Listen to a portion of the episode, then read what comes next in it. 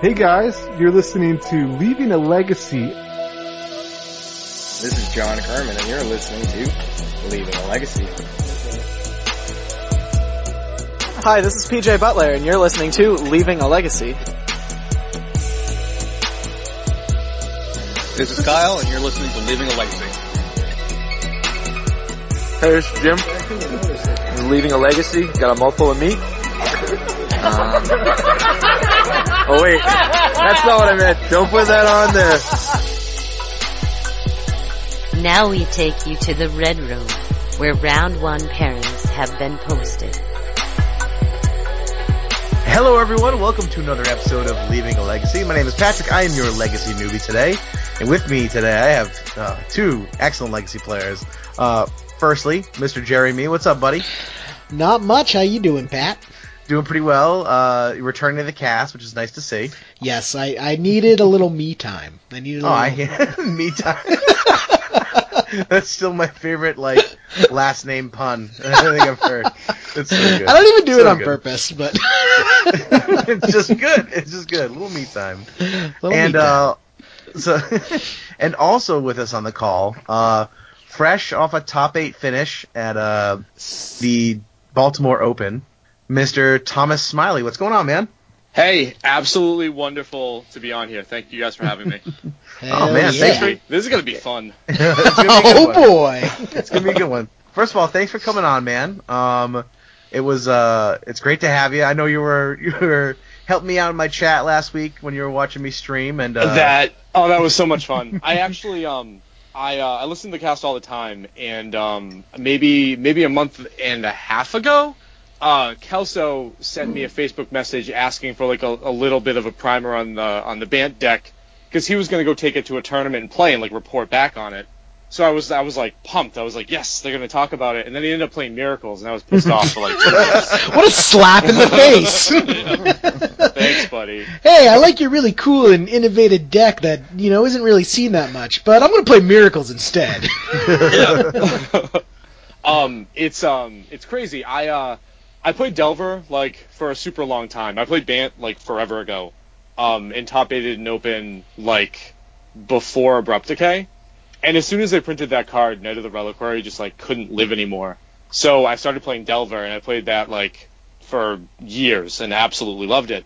But then, as Pat knows, they printed all of the Eldrazi cards, and uh, going into this summer, I just I didn't want to play Delver anymore um, because I knew that that was going to be a deck that a bunch of people could pick up, and uh, I didn't want to get Chalice for one uh, all day, all day at tournaments. Mhm. So um, so I found this deck, and I have absolutely loved it. It just like plays all of my favorite cards, and since it it's not super popular, nobody knows what's in it. So like Stifle comes out of nowhere, and like your board will end up being like Sylvan, Jace, Leovold, and Deathrite Shaman. Your opponents will just be like, "What? What is happening?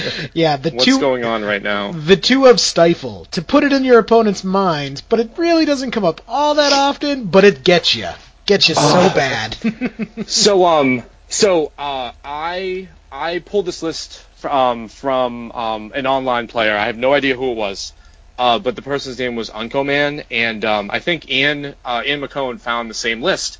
So when we went to Columbus, we both were playing it, and like we're we're from the same area, never met each other, and um, and he went 5-0 on Friday in one of the grinders, and I went 9-0 on day one, and a bunch of like like people who knew both of us were like, "You guys are like playing Bant, and you're from the same area. You guys should talk to each other." So that's that's how that's how we started to work on the deck. But um, but he put the idea in my head to play Stifle. He's like, um, it hits all of the things that you want to hit with Spell Pierce, plus it hits more. Like you can just wasteland somebody out with Stifle.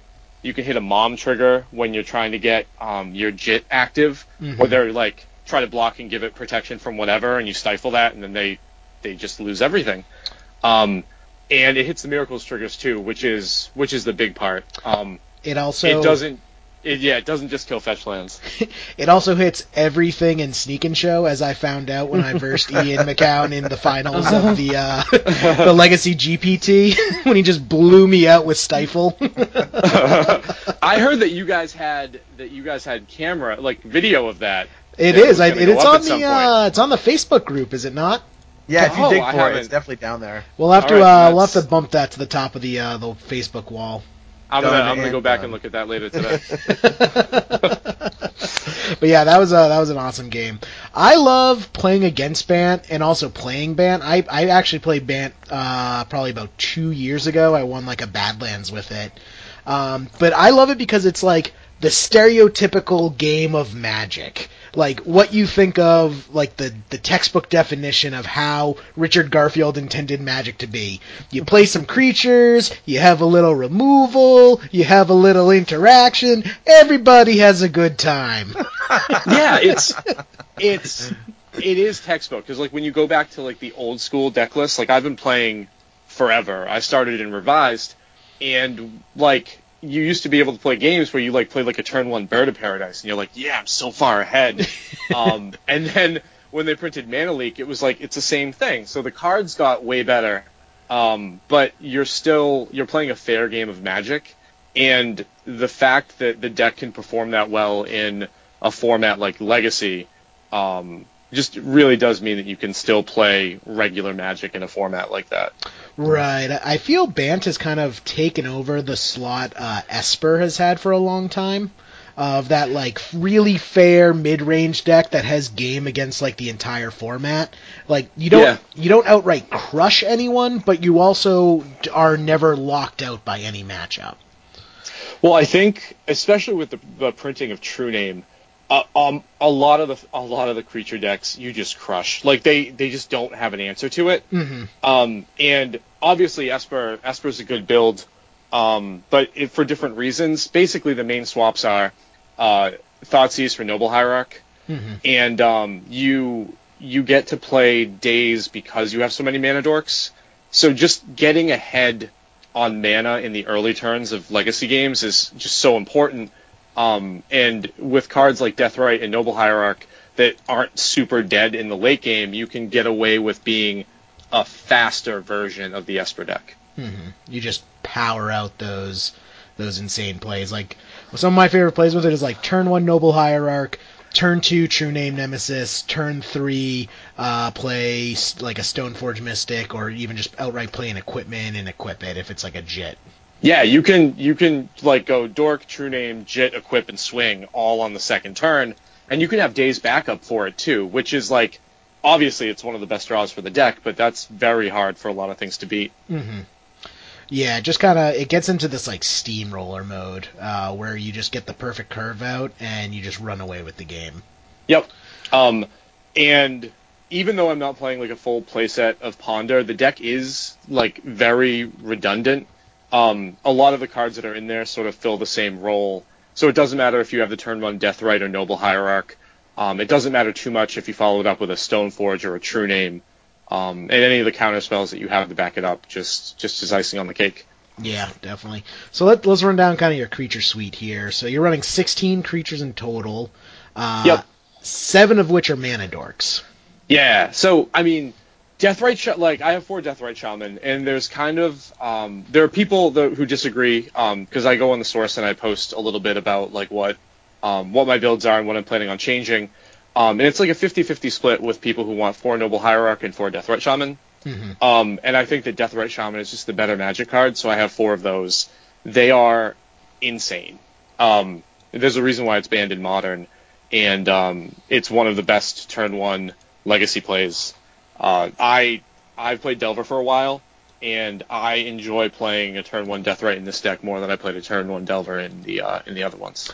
Yeah, I mean, I think it, even looking at like the Grixis decks, it shows that when they're running uh, True, Na- uh, what, sorry, when they're running Delver of Secrets and Deathrite Shaman, almost always it's correct to play out the turn one Deathrite Shaman over the turn one Delver, because it Yeah, just spe- Mhm. Oh, especially if you have something like a like a young pyromancer where that extra mana that you get on turn two is going to let you just cascade all of um, all of the tokens.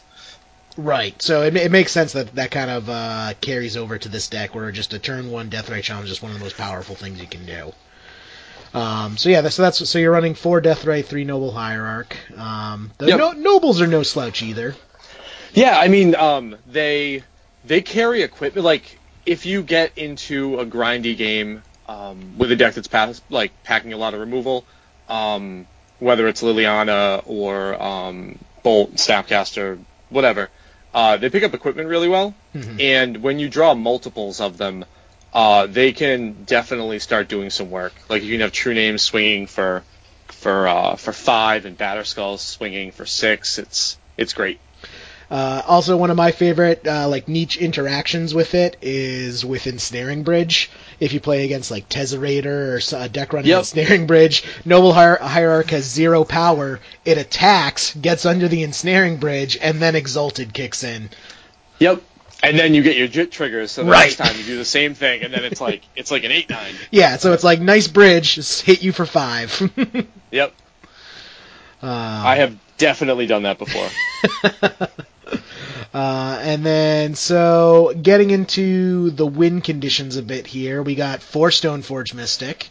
Yep. Um, Um, mhm. the card card is great. Good card is good. Yep.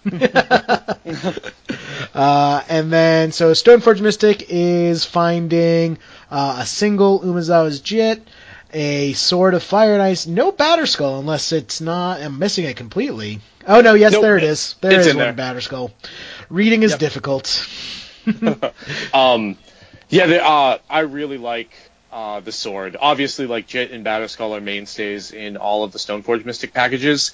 Um, but Sword of Fire and Ice has been an MVP. It just the the fact that it triggers to draw you a card helps out in the combo matchups. Um, it's probably the best equipment against Miracles. It sees a ton of play, and um, I find myself going for that first, um, unless I really need the life gain or um, need to stick a creature. Yeah. Yeah, I almost feel I'm seeing less and less Batterskull. Like before, everyone was just like, "Get Batterskull, it's the best equipment out there." But now people are kind of really putting their thought into which equipment they need for the situation. Yeah, it's um it's tough when um when there are matches where it's definitely right to get Batterskull, but if your Stoneforge gets removed, then that Batterskull is just going to rot in your hand for the rest of the game. Mhm. So there's um there's a balancing act going into when you when you want to get Batterskull, but it's still correct to get Jit because you can hardcast it and it might be relevant later on in the game. Right. So, but anyway, like any of those equipments, getting um, like being able to pick them up for free is is great. yeah. Because I mean, worst case scenario is they don't remove your Stoneforge Mystic and you just put Jit on your Stoneforge. Yeah, that it's a it's a good feeling just to have an equipment on anything because the equipments are so good Oh, um, yeah. that it doesn't matter if it's a hierarch that's swinging in with it. Yep. And what I think is probably the biggest reason for running the deck, uh, compa- uh, combining with the Stoneforge Mystic, is a full playset of True Name Nemesis. Dear Lord, that's terrifying. I'm not messing around. I have loved this card ever since it was printed. I um I played the uh, blue white red Delver um deck for a while, and it, it had it had a true name in there as a two of, and like um anytime you put an equipment on True Name Nemesis, that's when you're playing unfair magic with this deck. And I know it's like it's an artifact equipped to a creature, but um but it gets silly. Uh, Have you ever had the unholy trinity of all three equipment attached to a True Name? Yeah. So okay. So uh, this actually this weekend, um, in round, shoot, uh, it was on day one. I want to say it was round seven. Um, I played against Metalworker, and uh, it's kind of a scary matchup. And I was playing uh, playing game one. He played turn two Metalworker off of a cavern. I didn't have a swords to plowshares, so he just like he just started to dump stuff. Um, and it was all off his metalworker. He had a low land count. He played Platinum Angel. He played um, played Wurmcoil Engine. He played a Trinisphere. Uh, so um, so I ended up at two, while he was at uh, 53. Reasonable. All right. Reasonable. Yep. So I wasteland his last, his only land. So he's locked under Trinisphere. Uh, kill his metalworker and play True Name. Uh, I can't remember how I dealt with the Platinum Angel. I think that I might have swords that too. Like I drew a Brainstorm and then double swords, and the true name just locked up the ground.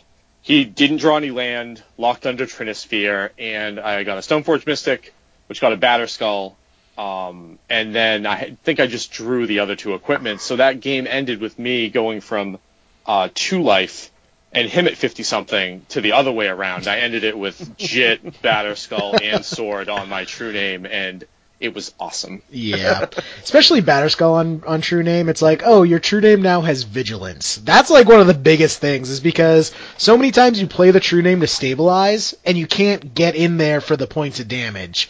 But Yeah. throwing the Batterskull on there, just like, yep, I get to have my cake and eat it too.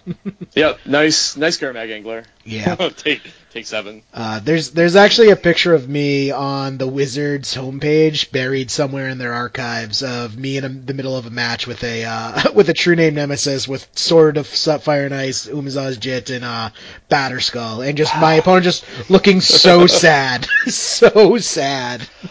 Yep. That I yeah. I don't scoop many games of Magic, but if I was playing a deck uh, that couldn't deal with that, I would probably just scoop that up. hmm so big reason to play the deck right there, and going into the spicy fun of, we got a single Leovold Emissary of Trust. So, uh, I, I, when I saw this card get spoiled, I was like, I, I don't care whether or not it's good. I'm gonna test it a little bit, and I'm gonna play it regardless. If it's good, I'll play more than one copy. But, um, but it's so flexible, and it does so much, and worst case scenario is you pitch it to Force of Will. So, like, um, in the tournament, I was playing against Elves, and I, I don't think he, like, fully read Leovold. Mhm. Um, and he was um, bouncing some of his creatures end step each turn with um, symbiote um, to be able to try to go off on a glimpse. So he's like, ah, just need to need to need to draw the glimpse, and I was like, yeah, glimpse would be really good right now. So- you could resolve it to a- an effect. Yeah. So so he draws and his eyes light up. It's like like a kid. It's like a kid on Christmas, and he taps a forest and he plays it, and he's like glimpse, and I like I put my my head in my hand, and I'm like resolves, and then he, he's oh, like, you're just slow rolling the he poor boy. He goes to he goes to play his creature, and I sort of like I like tossed Leovold at him and like pointed to the bottom line. He's like, oh, oh, oh. Uh, can't draw more than one about that, card. it was a good moment. Oh man, that's brutal. I I still need to pick up my Leovolds. I'm really kicking myself for not buying them when they're five when they were five dollars. Yeah, I um I was lucky. I I got all the copies that gaming gaming etc had uh, when I went to play over the summer. Like I teach and gaming etc is like an hour and a half drive if I drive during rush hour. Mhm. Um, so I got out there to play a few times this summer, and they had three copies, so I have my three. Ah, snagged them. Yep. I'm I'm actually looking. They're out of stock on Star City right now at thirty. And Thirty dollars is ridiculous. Jesus, Um, guess how much just- foils are? The foils, foils are are like insane. like three hundred, right? Uh, I- don't, maybe. I mean, it's out of stock at 150, so who knows what it, what it's Okay. at. They don't update the prices once they go out of stock. Yep, I uh, I heard I heard people talking about how they thought that it was going to end up being a three hundred dollar foil because Yeah. not only is it great in Legacy, um, that's like one of the best commander generals you can have now too. Right. Oh yeah, it's it's definitely like the Dack Fayden chase foil of Conspiracy 2. Like just how Dack Fayden was uh, foils were like four hundred dollars when Conspiracy One came out, because it was a vintage All Star, and vintage players go figure like their pimp. Yep. Well, that just means Blizzard's going to reprint Leovold soon anyway, so I Yeah. maybe like maybe it's better you don't have them. I feel like the card has some place to fall though, because right now like the market price is twenty three dollars and the buy list price is like six eighty one. The So buy list is some- six eighty one. Yeah, I think that I think that card has somewhere to fall there personally. Yeah. Well, I it spiked it spiked hard. Uh, I don't know, maybe a month ago, and then a little bit more after. Mm-hmm. But you can't find them anywhere, and people want them. So even if the buy list is only at six dollars, I think that the buy list is going to have to come up to meet that instead of the You think so? thing. I think But- that they're just not aggressively buying them right now. yeah. I Yeah, mean, I, I, I've been looking for them. I haven't. I don't want to like order them online, but every time I wa- I'm in a shop, I'll always check the case for them, and I haven't seen them in any shops. Hmm. stores just might be scared of buying too many of them because conspiracy is still in the print run. Yeah. Um, and I think as soon as that's done, then that card has some some room to move. hmm Also, Fair enough. Wizards has been kind of trigger happy with the reprinting of unique cards lately. Mhm. Yep. It's like you get a reprint and you get a reprint and you get a reprint. uh, but yeah, Leovold, pretty sweet. Uh, you got Jace better than all, two of them in your Planeswalker slot. No, another big reason I love uh, playing this deck is because I just love resolving Jace, and I especially love resolving Jace turns earlier. Yeah, being able to ramp into him is great. Uh, but in with the way that the format shakes out now, that that's a card that I've considered dropping the number on. Like, uh, it gets pitched, pitched to force a lot. There's not a lot of chances that you have to resolve it. Um, So there's a case that could be made to playing like one Jace and two Ponder to um to streamline the deck a little bit more. Just um so it doesn't you don't get as many clunky hands. Yeah, lots of people are talking about that. I mean, there's the aggro miracles list that dropped Jace completely. Um, Jace has just kind of fallen out of favor a bit in the meta. Just there's, it's just real aggressive right now. It's hard to keep him Yep. alive.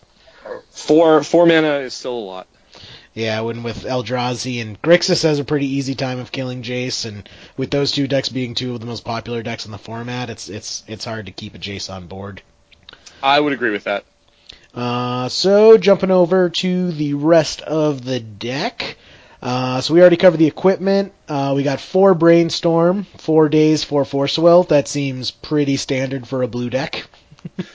I uh I don't think that I've played a deck without that package in a very long time. Just bra- when you when you cast brainstorm, you just have like this feeling that everything is going to be okay, and you you can't you can't cast four brainstorm in any other format, and it's sad. So that's why I love Legacy.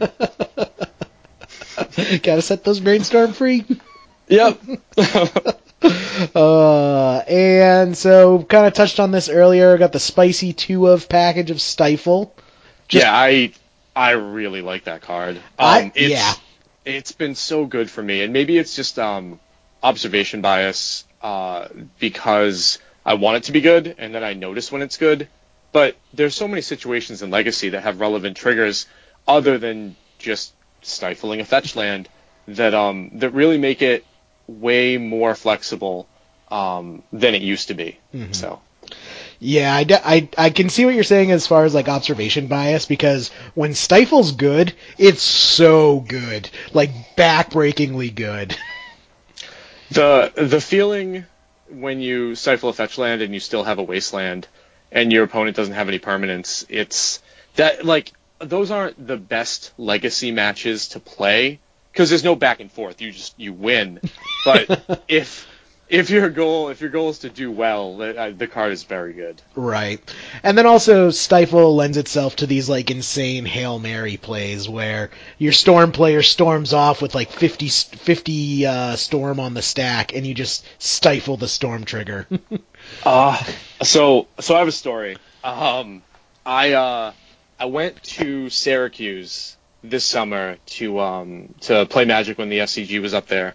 Um, and I played in the Classic on Sunday, and uh, I ended up I ended up top eighting and was playing my semifinals match.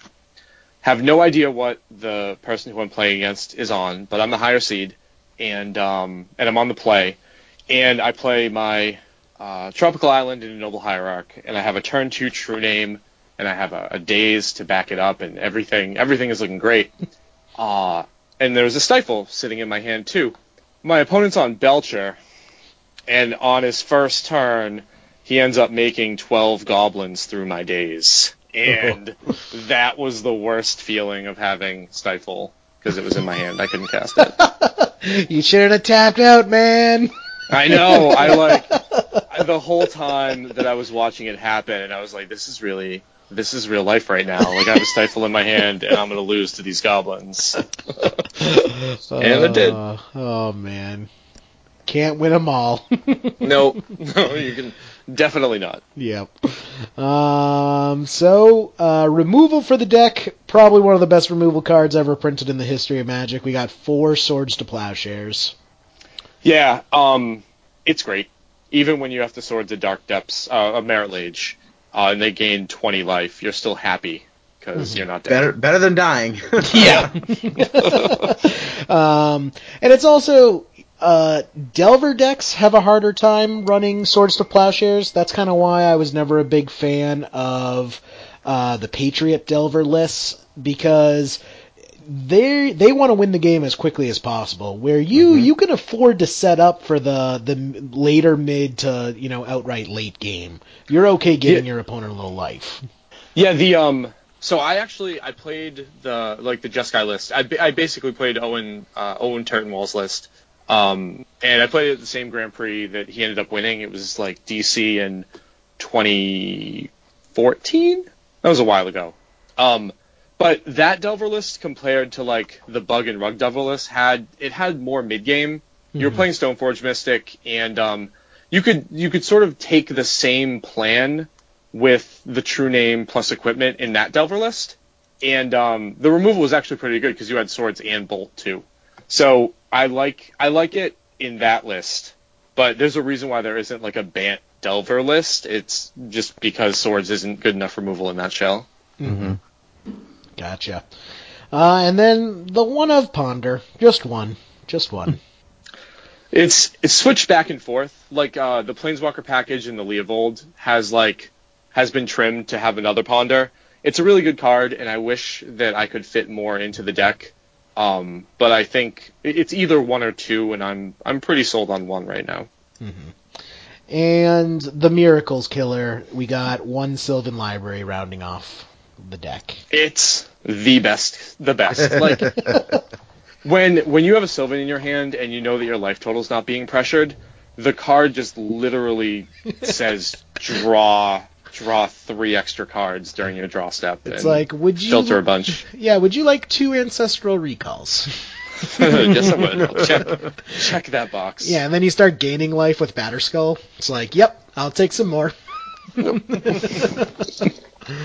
um, mana base only 19 lands. I mean, supplemented by the seven mana dorks, but that's that's kind of light for uh, you know trying to resolve some four drops.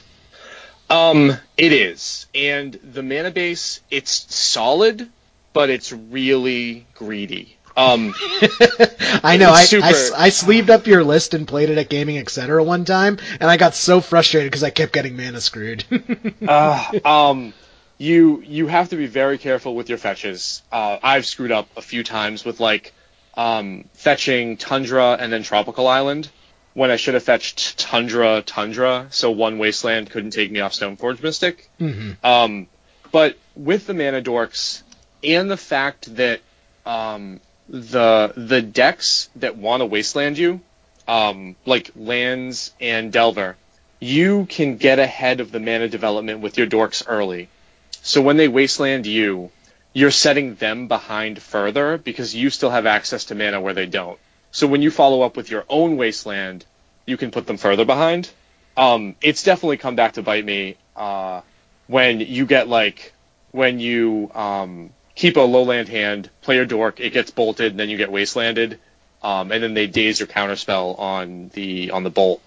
Um, but I found that I, I think that the fact that all eight of the fetch lands fetch every dual land um, makes the mana base like surprisingly resilient, even though I'm only running 19 land.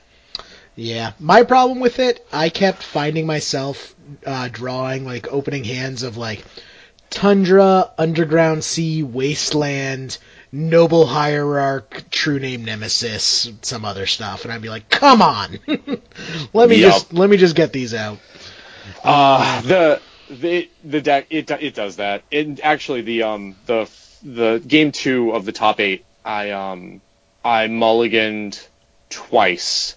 My first my first hand was like basically all the cards you named, but the two lands were Wasteland Wasteland.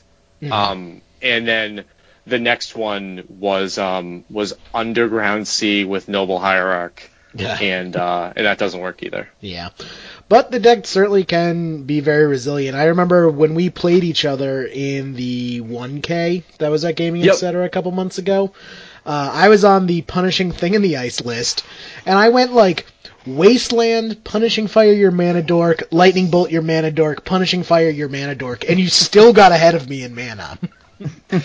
I um yeah, I don't know I don't know how that happened, but I I remember the end of that game and I think you resolved a Jace and I had like um uh Ethersworn Canonist with a sword of fire and ice. Yep. And I was just like, You have one spell that you can cast and I have my force of will, so let's wrap this up. yeah. I was just like, I, I don't understand. Like, I, I kept like the, it was like game two or three. I knew what you were on. I kept like a super heavy removal hand, and it just like, not enough.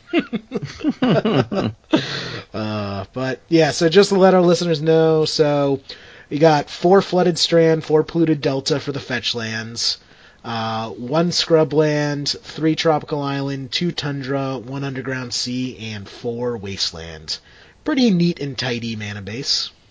Yeah, um, I, I think that not like as soon as you add a basic, a lot of people ask me why I don't play a basic forest to be able to fetch and then play my my mana dork without the threat of being wastelanded. And to play the basic forest, you have to completely change the fetch land package, Yeah. which makes the mana base less consistent, even though you have the basic. So, so that's why I don't. Right. And I mean, chances are that you're going to be able to land a mana dork before your opponent lands that blood moon. Uh, so you, you can kind of get a, get away with it. Yeah, there are there are a lot of games where um, where you've already stuck your threat before the blood moon resolves. So if you're if you're sitting with some permission and you know that your opponent has only one or two outs to true name, you can let the blood moon re- like you can let it resolve. It's not the best case scenario, but um but I've definitely done that a few times. Especially playing at gaming etc. when there are like there are two people who just try to chalice and blood moon you on turn one. So you have to be you have to be ready for that. Yeah. Well, I mean, that's what happened in that game. You mentioned where you had the Ethersworn Canonist with the Sword of Fire and Ice. In that game, I had Blood Moon in hand, and I'm just like, I'm not going to play it because it's not going to do anything right here. it takes him off mana for the rest of the game, but he has a really scary beater with Force of Will backup, so it doesn't matter. I Um, yeah, I like I like those games. Blood Moon Blood Moon's really tough to beat if obviously if you're not ahead on board because you can cast Batterskull and your equipment and that's it. Right, right. So, kind of looking towards the field, what uh, what decks are you kind of looking to dodge uh, when you're going into a tournament? So, um, there are two matchups that uh, everybody says that they're 50-50, but I don't I don't think they are. I feel like the Bant deck's slightly unfavored, and that's Shardless Bug and Miracles. And it's a large percentage of the field, um, but I would rather play against any of the other decks uh, because I feel like my matchup is much better. Uh, Miracles has Blood Moon, um, and they have Terminus, which is which is a house against this deck. Um, and Shardless Bug um, is resilient enough to be able to play their um, their threats, and uh, I can't stop Abrupt Decay. Um, so it's it's a very hard time in the post sideboarded games when they have like Toxic Deluge and Abrupt Decay, probably Golgari Charm, um, and they have more removal than I have threats. They just kind of outgrind you. Yep. Um, Ancestral Visions and Liliana and um, and Hymn. Hymn is really tough too. Uh, Hymn doesn't play well with Stoneforge Mystic, and uh, and a lot of the times if you don't get one of those tempo starts where you're like mana dork threat counter your stuff, then um then you just end up losing a sort of grindy long game that they're better at. Gotcha. And what's the uh, the second deck? uh, miracles. So I've I've had success against it, but um, there are a lot of cards that are in that deck that are very scary. And since they can play counterspell and spell pierce and force of will, your um, your conditional counterspells like Daze don't do as much when they're trying to resolve their blood moon or their terminus. Makes sense. Yep. Um, everything else, I, I, I'm happy when I sit down across from it. Even, even lands. Um, Leovold makes that matchup so much fun. Like, yeah, 'Cause it, they- it shits all over Rishadan Port. It just makes Rishadan Port, Port a joke. uh, port, punishing fire, wasteland, like whatever they're doing, you're like, yep, I'll just draw all these cards and then I'm gonna play my lands. well, it's basically like Rishadan Port, Port turns into uh, target opponent's land becomes a library of Alexandria in turn, turn on a turn. and you can even float the mana too. I know, right? Oh yeah, Leovold's real great in that matchup. Yeah, I think I think I played against lands four times in uh in at the SCG. Wow. It was yeah, it was everywhere. Um, and I was really fortunate. Uh, but I I don't mind playing that matchup. Nice.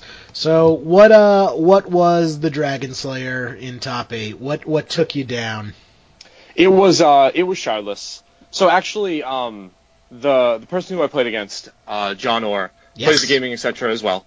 Uh, and um, maybe maybe two months ago there was the World Magic Cup qualifier Mhm. that um we actually ended up playing each other pretty deep into the tournament, and he just crushed me. I was on Bant Eldrazi and he was on Living End, and um we finished our match in I don't know seven minutes.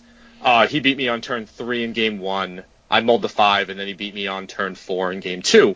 So before the judges were done passing out the match slips, we just started we started playing Legacy, and I was playing my Bant deck, and he was playing Shardless. so so the judge gets to the end of the table to drop the slip off, and like I have a true name in play, and he has a Liliana that he's activating, and he's like, "You guys need to hold on." And we're like, what? Like what? Why? And um, I told him, but Sol Ring, go. yeah, we, uh, we actually we actually played two games there, and the two games we played at the WMCQ were way better than the top eight games. I um I lost two very short games to Shardless where uh, I wasn't able to stick a threat, and then as soon as it gets to turn four or five, everything that they play is more powerful than the cards that I have, and uh, and the game showed it. So he went he went on to win, and uh, and that's great. So um so I'm happy for him. I think that was his first win, Yeah. but that was that was what took me out. Nice. Yeah, John John's a good guy. I guess if you have to lose to anyone, he's uh he's a good guy to lose to. Yes, definitely. Uh, we're actually we're gonna have him on the cast next week to uh, talk all about Shardless Bug.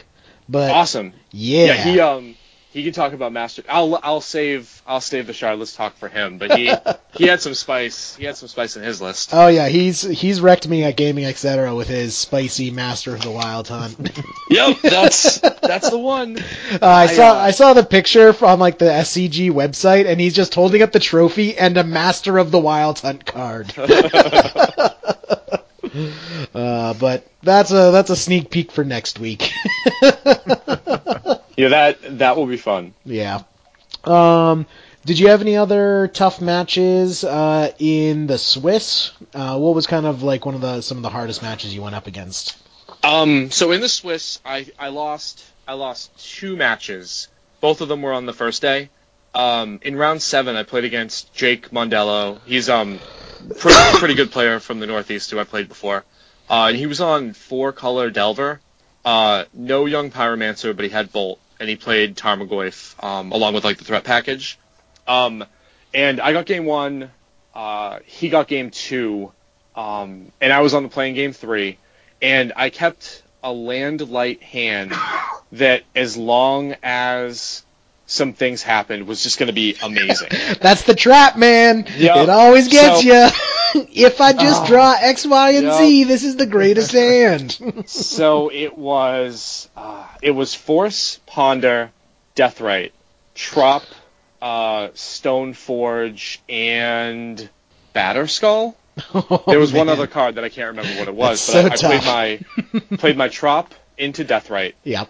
um, and uh, he fetched and bolted my deathrite and i didn't force because i was just going to play my ponder next turn to dig for land if i didn't draw one uh, bricked on the land and then cast ponder uh, and he looked at me for a minute and then he dazed it um, and then I I didn't draw I didn't draw another land uh, for a few turns. Actually, the two missing cards, my openers were both Swords of Plowshare. So I was I was figuring if I was able to hit a white source, then I have the Stoneforge as a threat and then a bunch of removal. Um, but I, I lost with no lands. Uh, it's that's so rough. I learned to stop keeping those hands because one of my best friends, Dan, is a Pox player. And so I, I'm forced to play test against Pox all the time. And there have been way too many games where he goes swamp go. I go, my only land, Deathrite Shaman. All I need to do is top deck another land. And then he goes, land smallpox. Kill your land and your Deathrite. go fuck yourself. yep, that that is absolutely what that card would say. Um, uh, I I I think that just because I'm playing such a greedy deck, I play extra greedy. Like if you're gonna win, then you have to sort of win with those hands. If they have the removal and wasteland, then you need to be fortunate enough to draw another land. And I think that if I that hand would have been fine if I drew a land in the first two turns. I might have been able to to come back, but but it didn't it didn't work out. Uh, I, I want to get you a uh, a foil Batterskull token of uh, Gordon Gecko, just saying green is good. Green is good.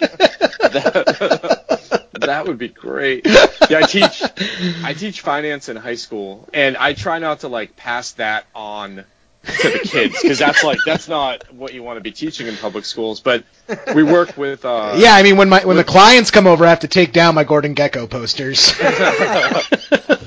we um we do a uh, like sort of an investment competition where the winners get to um to go to DC for an award ceremony and the uh, the organization pays for everything. We've we finished in the top ten like two of the last three years, and like that's what I try to teach them for the contest, so I can go on a free trip. But that's I that's guess it awesome. sort of bleeds into magic. I wish Yeah. my high school had finance. Gee, Yeah, I um like that's I actually a relevant skill. it. yeah, it's um it's great. Um, and I've had a bunch of students who graduated came back to talk to me after, and they're like, "That is probably the best class I took because all of the stuff you do, it's actually relevant to the real world, and a lot of the other classes have to like have to sort of fudge it. Like you'll be happy that you have this skill later on in life. And I'm just like, yeah, like you need to pay your bills, so Yeah. here you go, kid. I, I distinctly remember like a sixth grade algebra teacher being like, well, if you ever wanted to measure the shadow of a tree without using a ruler, you're going to be sure glad you learned the Pythagorean theorem. Like, no, no, I don't ever want to know that. well, if you're ever thinking about keeping a one lander with a Deathrite Shaman, you Yeah. know the probability that you're gonna get bolted. yeah. that would have been way more relevant. I would have sat right up in statistics if he had said it like that. but uh, yeah, that's awesome. I, I I'm really glad to hear that uh, the high school is it it's a high school. Yeah, I uh, I teach uh, at Lynn English. It's a public high school. It's a very large number of kids. Um, but I'm a math teacher, but they actually they sponsor the finance classes in the math department. So um so I get to uh, I get to teach a few of those, and I Nice. I love it. Awesome. Any of your kids know about your secret hobby? Yeah. So um so I We're talking about magic, not what you do Yeah. on the weekends.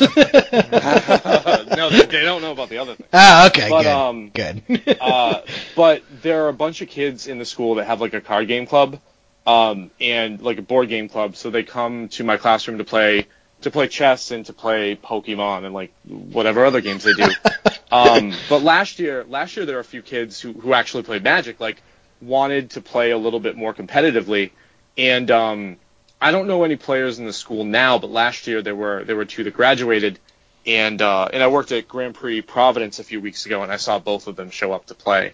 So that was that was kind of great. Awesome.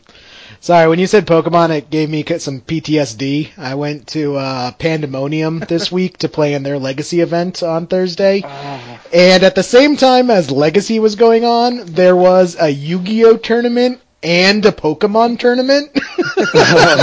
so there's these like 20, uh, you know, 20 something guys playing Legacy in a sea of middle schoolers playing Yu-Gi-Oh and Pokemon. And I just, Oh. like, it smelled so bad. It's like these kids had not discovered deodorant yet.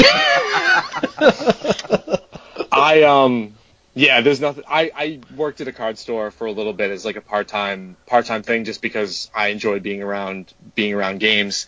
And uh, the Legacy tournament that I used to run was on Pokemon Day too. So it used to be used to be people with two thousand dollar decks playing against like a little kid who has to like pull himself up to the table with his little tokens and his mom standing behind him. And Oh, I love it with like the parents, the parents giving dirty looks at the legacy players because it's like, what are you, thirty something year old dude, hanging out with my nine year old Aren't son? you supposed to outgrow this? yeah. and then you and then you show them your deck that's worth more than their car. yeah, and then they they call you silly for having a pile of cardboard that's worth more than the car, but it's fun to play. yeah, it's true. Hey, I mean, you can't really collect treasury bonds, right? it's all Not pa- anymore. It's all Not- paper. Not the yields on that. Yeah, not anymore. Not anymore. but um, finance joke. just just buy moxes. Uh, it's true. I I love uh Forbes had an article a little while ago that listed like the top ten investments outside of the stock market, and Magic was on. It was like number seven.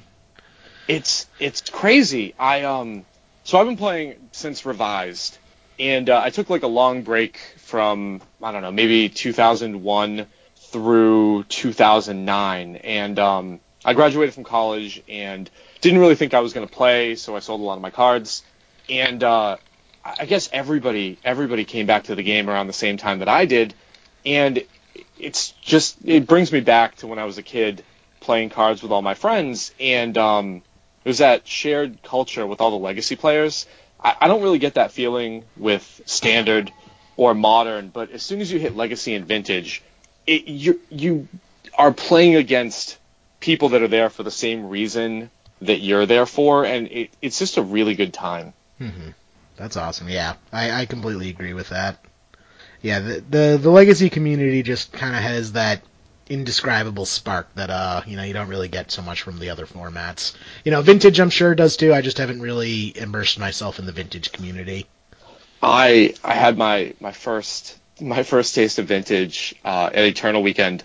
I um I went out with a bunch of friends and uh, I don't re- I don't own any vintage cards, but um but one of the people who I went out there with let me borrow their Jeskai Mentor deck and I got to play it on Sunday and I ancestral recall targeting myself and I was thinking about I was thinking about what two cards to put back and then I smiled. I, I smiled. I'm like, I don't have to put any cards back. This is great. Uh, so many times I've had that where you brainstorm, you're like, I don't want to put any back. Uh, yeah, I, I love that Jeskai vintage list. That Luis Scott-Vargas posted it on Twitter a little while ago, and as soon as I saw that, I'm like, if I was to play vintage, this is the deck I would play. It it was super fun, and just to um just to to actually experience playing the format because I'd never actually gotten to before, um was was great. And the same thing about the community with vintage. It's um the the people who are that invested in the game um to to play like that. They're there not to grind like standard modern players, but really to enjoy themselves. And when when you watch people playing vintage, you can see it. Yeah, no one's there for the prize because chances are your deck is already worth ten times any prize payout. Yep. uh, they're You not don't need to grind up when you already have everything. Right. exactly. Uh, Pat, did you did you play any Legacy this week? You kind of quiet over Um, there, buddy. Yeah, no, I've just I just played in the uh, the Community Legacy League on Wednesday that I streamed and did not do as hot as I did the previous week. Uh, ended up going uh, let me think. I think I was one and two. Um, just uh, kind of ran into a pretty cold, just like cold start, and uh, just couldn't really make much of the night. But it was fine. It was still a lot of fun. Um, hoping to try to get up to uh, TE this weekend. Nope, not this weekend. Maybe next weekend or the following. Uh, I got some craziness going on just with uh, got some home projects and um, extra, you know, pulling extra hours of work and whatnot because it's been the holidays coming up and all that stuff. So, um, gonna be gonna be streaming again though. I'll be uh, online uh, doing the Community Legacy League again on Wednesday. So I'll be doing that every Wednesday, 8:30 Eastern. Nice. Well, let Yeah, me it's been a lot of fun. Yeah, let me know if you make it up to TE because I wanna I wanna get up there too. I got, all, I got all these standard cards I need to sell. I don't know what to do with them. oh yeah, because you cracked open your your Kaladesh boosters. I did. I cracked open all my Kaladesh boosters, and I was so happy. I got one of every vehicle and one of every dwarf, including the legendary dwarf. so guess who has a red white dwarf EDH deck sleeved up in hot pink sleeves? this Why does it have guy. to be made like a tiny leaders deck. I guess it's technically a tiny leaders deck. I think there's only a couple cards over three converted mana cost. oh man, that's awesome. Did you did you pull any inventions out of those? Uh, no invention. I have never opened a masterpiece or an invention or whatever they're Oh. called. I've opened so many packs and I'm just nope, not gonna happen. Yeah. I, I guess my luck is only good for the battlefield, not in opening packs. yeah, you can only like what was it? You like you split top at that uh Eternal Weekend like The tri- GPT or whatever it was. yeah, was. the trial. Away with like hundred packs. Yep, it was not not the worst. Rough life. Rough life. yeah, I, I mean I can't really complain about not getting inventions in my free packs. uh, but yeah, I, I definitely want to uh, get up and play some paper magic because the magic I played on Thursday night was a laughable excuse. Oh really? I, I was a bad person and the magic gods punished me for it. I so my friend Very Dan, nice. who- yeah, my friend Dan, who I mentioned, who's a who's a Pox player, he lent me his deck. So I entered uh, black green Pox into the event, like uh, Life in the Loam, Dark Depths, Smallpox, just kind of Innocent Blood, Lilianas, Cabal Therapies, just like a grindy, miserable deck. You're you're a bad person. I know, and I was punished. I was punished so hard for it. Because round one, I play Storm. Oh. And yeah, and so game one, he just storms me on turn one. So I'm like, all right, scoop it all up. I board in my it, the sideboard has four Leyline of the Voids and two Helm of Obedience as an alternate win condition. And Leyline of the Void is great because I was versing the punishing uh the uh sorry the Past in Flames uh storm list uh, and just didn't get any of it. But I had Raven's Crime, which is an awesome discard spell that lets you discard a land to play it from your graveyard, which is great in Pox because you have so many lands. I stripped the Storm player's hand. He had zero cards in hand game two, and I had a Sensei's Divining Top in play. My opponent proceeds to top deck five perfect cards in a row while I draw absolute dog shit even with Sensei's Divining Top helping me. and my opponent just storms me out of the game after I've stripped his hand. Like I like double him, Thoughtseized Raven's Crime. uh, it was miserable. That's what you get for playing Pox. That's what I get. It no, it, it gets worse. That's that was the that was the highlight of the tournament. Round two, I play Oops All Spells. I play Oops All Spells. He oops me uh, turn one, uh, game one. So I board in my four Leyline of the Void, and I'm actually feeling pretty good because Leyline of the Void is a straight up win condition against Oops All Spells. They can't win through it. They scoop it up if you if you reveal it opening hand. So I draw my seven, not there. Draw my six, not there. Five, four, three, two, one. I mull to one card. Do not see the Leyline of the Void, despite there being four copies in the deck. uh, and he oopsed all over me. Yeah, I've had that happen. I, I, I- feel you, bro. I Yep. feel you. So I did as I'm wont to do and drowned myself in sweet, sweet foils. got got a got a judge foil, Vendilion Clique, got some foil spell pierces, and I went home early. Well, it makes it feel like you won when you walk away with stuff. You don't have to tell anybody else that you bought it with your own money. You can just go home and be like, "Look what I got," and then everybody's gonna assume that you won them. So, And then my roommate's like, "Stop showing me those crazy cards that you play." Is that the roommate who you fist bumped but was trying to show you his Boba Fett ring? yes, my I have a new roommate. My old roommate moved in with his girlfriend, so I found a new roommate off of Craigslist, and his name's Diego. He's a great guy, but he's from Brazil, and you know his, his he's working on his English. But uh, he came over, and I have this big like the Star Wars and New Hope like movie theater poster hanging in my living room, and he just like comes over to look at the apartment, and he just like points at the poster and goes, "Oh, I like this." I'm like, yeah, I like Star Wars too. This is gonna be great. And then he like puts his fist up. I'm like, oh, we're going for the fist bump. And so, For the so- nerd fist bump. yeah, go for the nerd fist bump. So I go, I go, I go for the nerd fist bump, and then he's like, oh no, no, I'm, and he's like, he's showing me he has like a ring in the shape of Boba Fett, showing it was just very awkward. I just, I just love how awkward that must have been. Thank God there are no witnesses. That's that's when you just throw your other hand in there and Yeah. you're like, heart. He's making it real mess. Captain. Making it Captain Planet.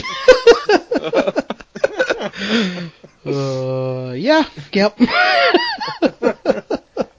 So, so Tom, I had a question for you. Yeah. Um, so obviously you've had some really great success with the deck. I think like top eighting one of the Legacy Opens from Star City, I think is um, one of the biggest accomplishments you can have as a Legacy player because I think the the Opens represent um, probably the highest level, you know, with the exception of like a GP that you have to play these, you know, to play this format.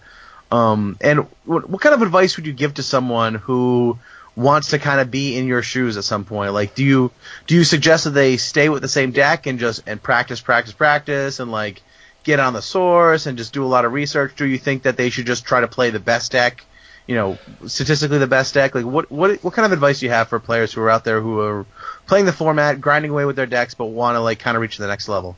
So it takes it takes such a long time to um, to figure out the format because there are so many different decks that you have to know all the interactions of things like uh, Painter Servant and Enchantress and Storm. Like when I first started playing Legacy, I didn't know that you could stifle a Storm trigger. Like I thought Stifle was a one mana Stone Rain.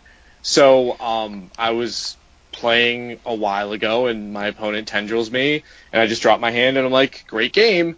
And like he pointed to my stifle and I was like, yeah, I just I couldn't I couldn't get any of your fetch lands with it. And um and that was me, I don't know, maybe six or seven years ago. Uh I feel like it's better to play different decks because you get a feel for how other people are going to play against you. So if you can borrow one of your friends' decks and play in like a small legacy tournament, it's just going to help you out when you play in the bigger ones. Um, the the biggest thing is just how many reps that you can get in the format because like we're lucky we're in the northeast there are five or six stores that have weekly legacy tournaments but in other parts of the country the only legacy they can play is at a big event.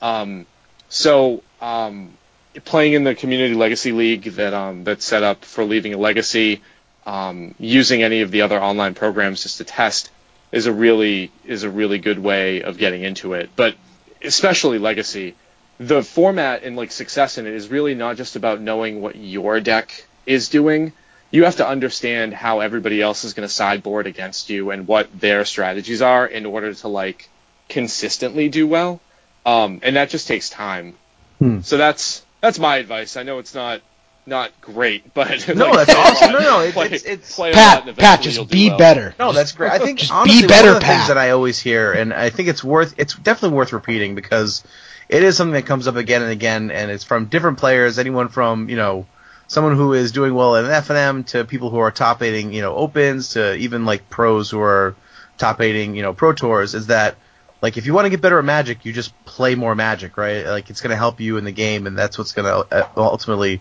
bring you to the next level. So I think, I, and I definitely think you're right. Like the legacy format is so deep, and it's something that I've really, I think like if you if you listen, you know, someone who's listened to the cast since I came on, like you know, a year ago or a year and a half ago, whatever, can see how that's how that's progressed for me and like learning the format and learning the metagame and learning the the interactions of decks and it, and every time I go to play, I'm still learning every single time. So no, I think that's great advice, man. I really I really appreciate um I really appreciate it.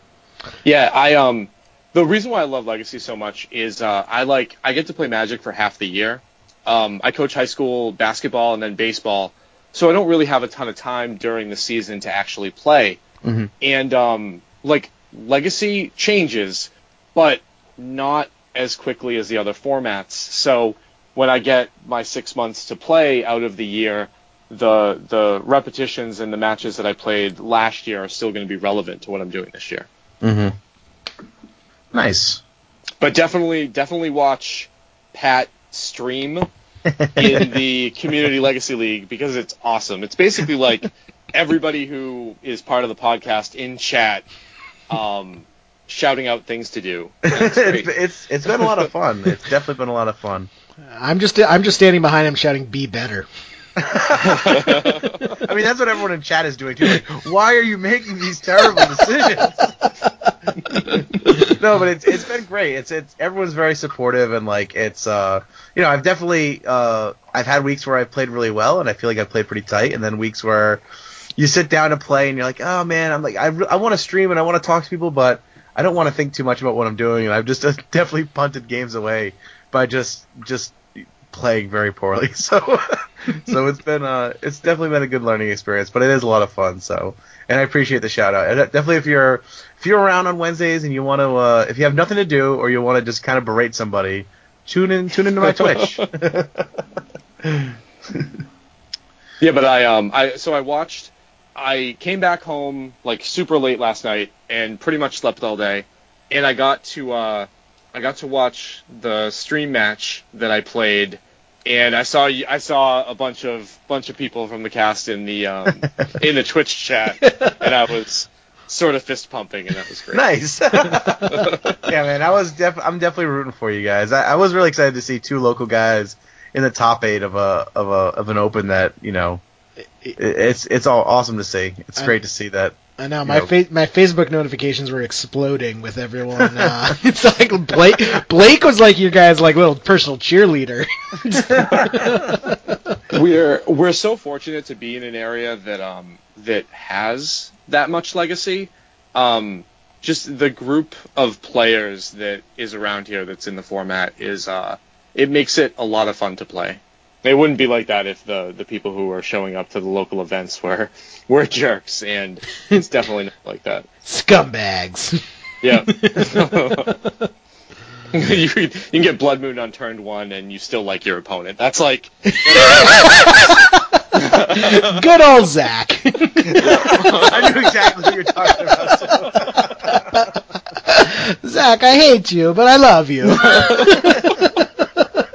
Jerry becomes Italian when he gets blood moon. on Thursday. when the moon hits you. all your lands turn red, so now you have the Mario Yeah. cap on. Yeah. Uh, s- trying to come up with a freestyle, uh, that's a moray blood moon spoof, but not that talented. I'm sorry, guys. it's all right, Jerry. We didn't expect much of you, so it's fine. Ouch! Uh, damn. Well, Tom, anything else you wanted to go over tonight? Anything you were dying to talk about? No, I'm um uh again very happy that you guys had me on. I think I think we I got all of the stuff that I wanted to say out of it. Definitely wanted to give um a shout or scoop, not a shout out, a scoop to uh to Ian. Um because he was really the person that um uh like brought up playing Stifle in the deck. We worked on this deck um a lot together and uh and that's just one of the MVPs for me. So um so big big scoop to him. Nice. Nice. Yeah, when I saw your list, the list you were playing, I was like, man, this looks a lot like Ian's list that he runs. Yeah, I Yeah. think I think we um we found it at about the same time from the same person that was playing it online, Mhm. and um and then we sort of got together and um and worked on it, and That's it came awesome. out like I don't know if I'd change any of the cards in it from the list that's right now. Uh, the deck is really good. That's great. That's great.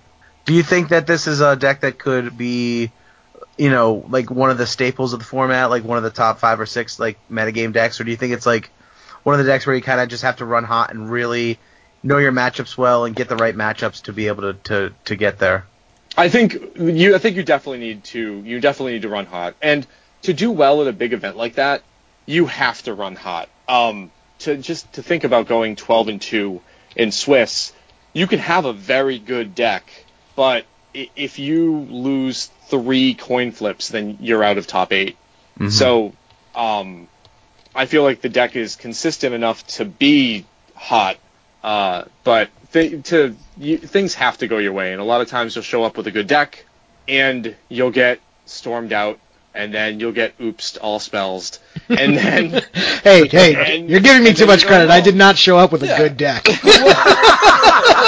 I showed up playing Pox. I knew what I was getting into. so, so I was very fortunate to not play against Pox because I I think that I could not beat Pox with this deck. It would be very difficult. Yeah, I think you're actually what Pox wants to play against. it's like fair mid-range decks ripe to be picked off and destroyed. Yep, just get your two for one off the mana dork in the land, and True Name doesn't really care about Diabolic Edict, Diabolic Edict, and Smallpox. Yeah, exactly. It's like none of their removal is targeted, so it's actually probably the best deck to handle True Name Nemesis. You know, 12, 12 Edict effects main deck. And then you you have to like you have to give the stare to your opponent and just try to figure out whether or not they can afford to have a tabernacle in their deck before you make it. like Sans, uh, his sweater's a little ratty, but those are leather shoes. uh, yeah. I've definitely definitely made the wrong decision on that a few times. Like, oh, okay, no tabernacle from this guy. Nope, I was wrong. Slammed the tabernacle. Yep. I was Well, that's trying. why to- you. That's why you can't afford better lands and you're playing with your revised basics. Yeah. yeah. Or or maybe they did that on purpose Right. just got got. That mismatching revised basics. uh, Pat, you got any scoops today? Uh, yeah, I'll, I'll scoop in you, Tom. Thanks again for coming on, man. It's awesome to talk to you. I love being able to bring on local people from the scene, the scene around here who have having great success in the format, and just like kind of like get your get your names out there, and also get a chance to sort of pick your brain about the format. It's always uh, very enlightening for me. Um, I also wanted to scoop in uh, the ultimate winner of the uh, the Baltimore Open, uh, John Orr, who's another local who we're like I said we're going to talk to next week. Give him an early scoop in the top eight, even though he doesn't really need it. Um, and then uh, Cedric Phillips and Craig Krempels did a phenomenal job commentating uh, the Open this weekend. So even though Star City kind of like kicked a little sand in our eyes, you know, no no hard feelings. I understand why they have to cut back on legacy uh, support, but um, for sure going to give them a scoop in because they did just a phenomenal job. Uh, No, don't don't scoop those in. Those guys laughed at me for No. like thirty for thirty straight seconds when my when my true name got got counted off the blind flip on the counterbalance. Like there were no, there were no words. Like, The commentator was just them laughing. He he would just want to jam the three drop because there aren't many threes in the counterbalance list, and then. I played it, and then just 30 seconds of laughter, and me, me putting my my true name in the in the all right, graveyard. so so I'm going to rescind my scoop. It's going to be a Dream Crush. This Yeah, season. Dream Crush Craig SCG. Know who you can scoop in, Pat? Uh, scoop in Tales of Adventure for stepping up, and Tales of Adventure announces that announced that they're going to start a Legacy tour. Yeah, so uh, um, definitely. uh, We talked about that last week. Actually, I talked about that on. I don't think I talked about in this cast. I did guest again on uh, Legacy Weapon, and uh, we did have a discussion about the expanded uh, support from Tales of Adventure. So absolutely, yeah, Jerry, you're you nailed it right there, man. Scoop, scooping the top eight to Tales of Adventure for uh, really expanding their expanding their support for the format. Um, doing a bunch of really cool things to get uh, like local stores into hosting like these. I guess they're similar to an IQ um, for like the Tales of Adventure Eternal Weekends uh, events. Um, so yeah, absolutely, man. Yeah, you you nailed it, man. Hundred percent. Scooping the top eight to T- TOA. Because yeah, they also always put on an awesome event. I love going to They Tales do. of Adventure events. They do. They do. I wish if we could get like the production value of the SCG tour and the support and like the tenacity to run legacy events like Tales of Adventure. I mean that that'd be quite the dynamic. Certainly would. Except not not as much laughing at poor Tom for getting blind flipped. I don't know. That's kind of fun. That's kind of funny. it is kind of funny. But now I feel bad. I I remember like frowning as I was putting it in the graveyard, but I never I never knew what I looked like when I was truly sad until I watched myself on stream. That's like the most ex- that card. most existential like comment. I never knew what I looked like sad before until I saw myself on the Star City stream. You should like like screenshot that picture and make your new Facebook profile. Yeah, this- oh, this is this is what I look like when I'm sad. I um like ob- obviously I I love it when uh when I get like a bunch of Facebook notifications after I after I do well at a tournament. Um, but I have a whole bunch of people on my Facebook that I work with that like don't don't have any idea what any of this stuff is about. Yep. So I can just imagine imagine one of the other teachers like looking and being like, "Hmm, what's why are all these people making comments about Harambe on your Facebook?" There's definitely definitely like a clash. There's a culture clash when it comes to uh. when it comes to all that stuff. Yeah, I hear that. I keep the I keep my magic life and my personal life very separate, and I always find it funny like when people I've met through the cast like like things on my Facebook page that are totally unrelated, which is totally cool. But I'm just like my worlds are colliding right now. yeah, you like you don't know how to feel about it, right? You're like, oh, it's so weird. Yeah. Very weird. I don't like my gravy and my mashed potatoes. yeah. well, what is it like? One of my one of my exes I dated for six months, never knew I played. Just told her I kept going on business trips. so so actually, I don't want to make this go on too long, but um, but I have a funny story to tell about that. Yeah. So, um, I was playing Caw-Blade during Caw-Blade times and met my now wife, and we started dating, and uh, and uh, I stopped playing Magic. We were going out. I didn't I didn't really want to ruin anything, so I didn't want to say, oh, I'm gonna go play cards I'm on I'm a super nerd. yeah. So uh, I didn't want to break that yet. Um, and uh, a bunch of people left Facebook messages like, "Hey, like we really miss you playing cards on Friday." And I tried to like sort of like sweep it under the rug and uh, and sort of pass it off. But one day, uh, she was like, "What? What's wrong with you? You're really, you're really down today. Something something happened, and like just let me know." So um, so that was the day that that Stoneforge and Jace got banned in standard. Um, did your did your aunt die? so I was like, well, all right, uh, I, I have something to tell you, and she was like, oh no, like what, like what is this? And uh, I pulled out some videos, some videos of like me on stream playing, and I was like, so I kind of play this game, and she's like, oh. I, I, I really kind of like games like this. Will you show me how to play? And like my I didn't I didn't throw my hands in the air, but mentally I threw I found the one. hands in the air. And I found like, the one. Uh, and and you proposed the next day. No, it, well, I mean, yeah. I was Well, like, yeah, yeah. married as soon as you beat me in a game of Magic, and that was that in the vows. all, yeah. No. Um, yeah, but it's been it's been great. She actually um, she would come with me away on um on weekends when I would want to play, um, and would just like humor me and play in the events, and uh, and did well for herself. She won a Beta Mox Ruby. Damn, Um, doing better than me. yeah, just like just absolutely crushed the tournament. I went like 0-3 drop, and she went undefeated and um and uh, crushed the top eight. And I was like, hmm, I guess I guess I taught I guess I taught her pretty well. oh man, Tom Smiley Jr., your 2036 Pro Tour champion. we'll, we'll see what happens. Uh, Well, I uh, I um yeah, we'll see what happens. uh, with with pedigree like that, just double Magic playing parents, you can't go wrong. You know, like playing playing Legacy by eleven. yeah. we teased him on Black Lotus. I'm, I'm- I'm- I'm getting Liam his first place at a Goblin Guide, so that's okay. That's okay. It's a, it's a good place to start. That's right. Uh, That's right. Excellent. Well, Tom, anyone uh, besides Ian, anyone else you want to scoop in? Um.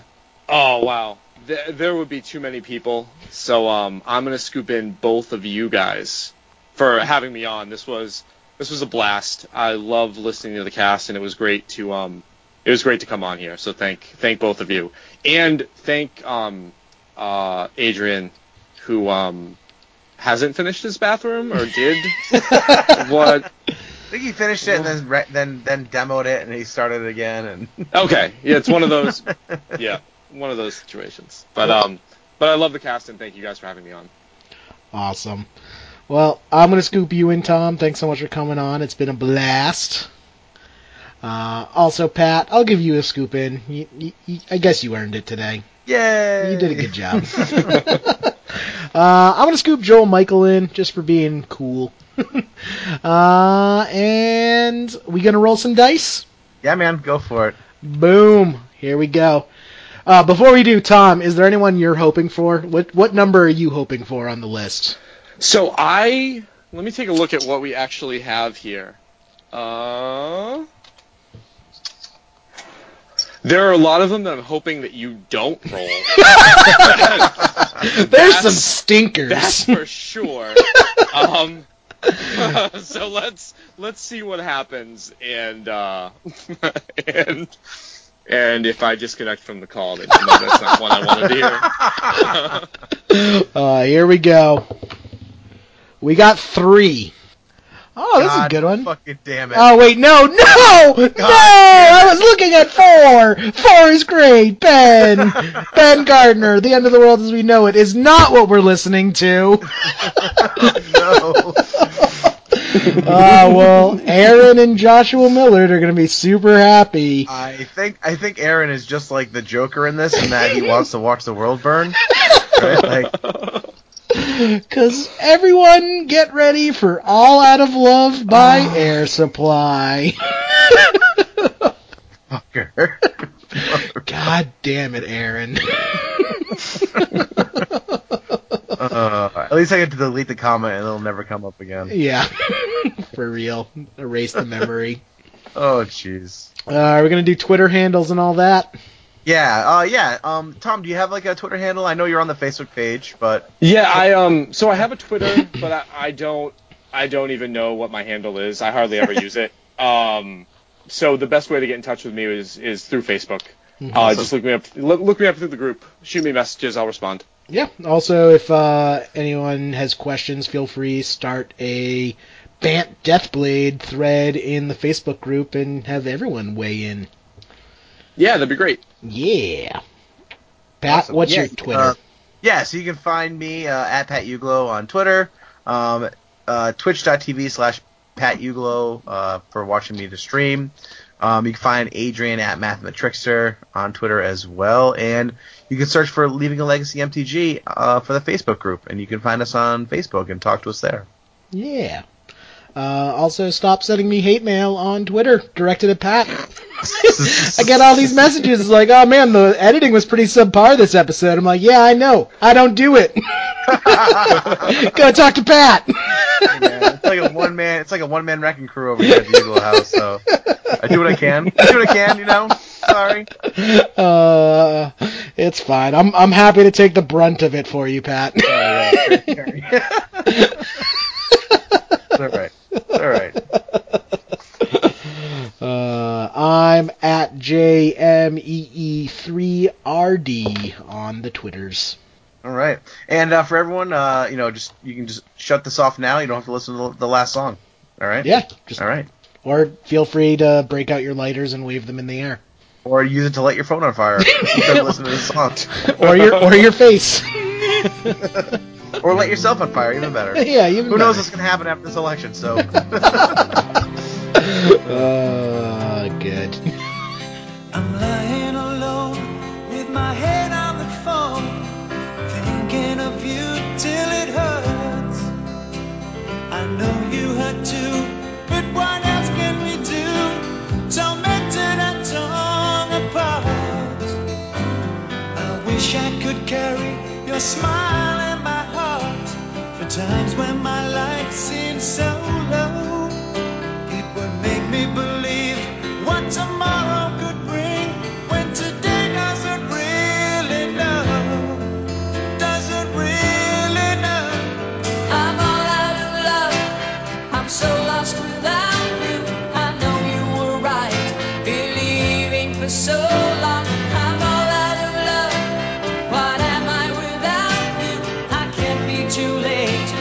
say that I was so wrong. I want you to come back and carry me home, away from these long, lonely nights. I'm reaching for you. Are you feeling it too? Does the feeling seem oh so right? What would you say if I called on you now and said that I? easy way.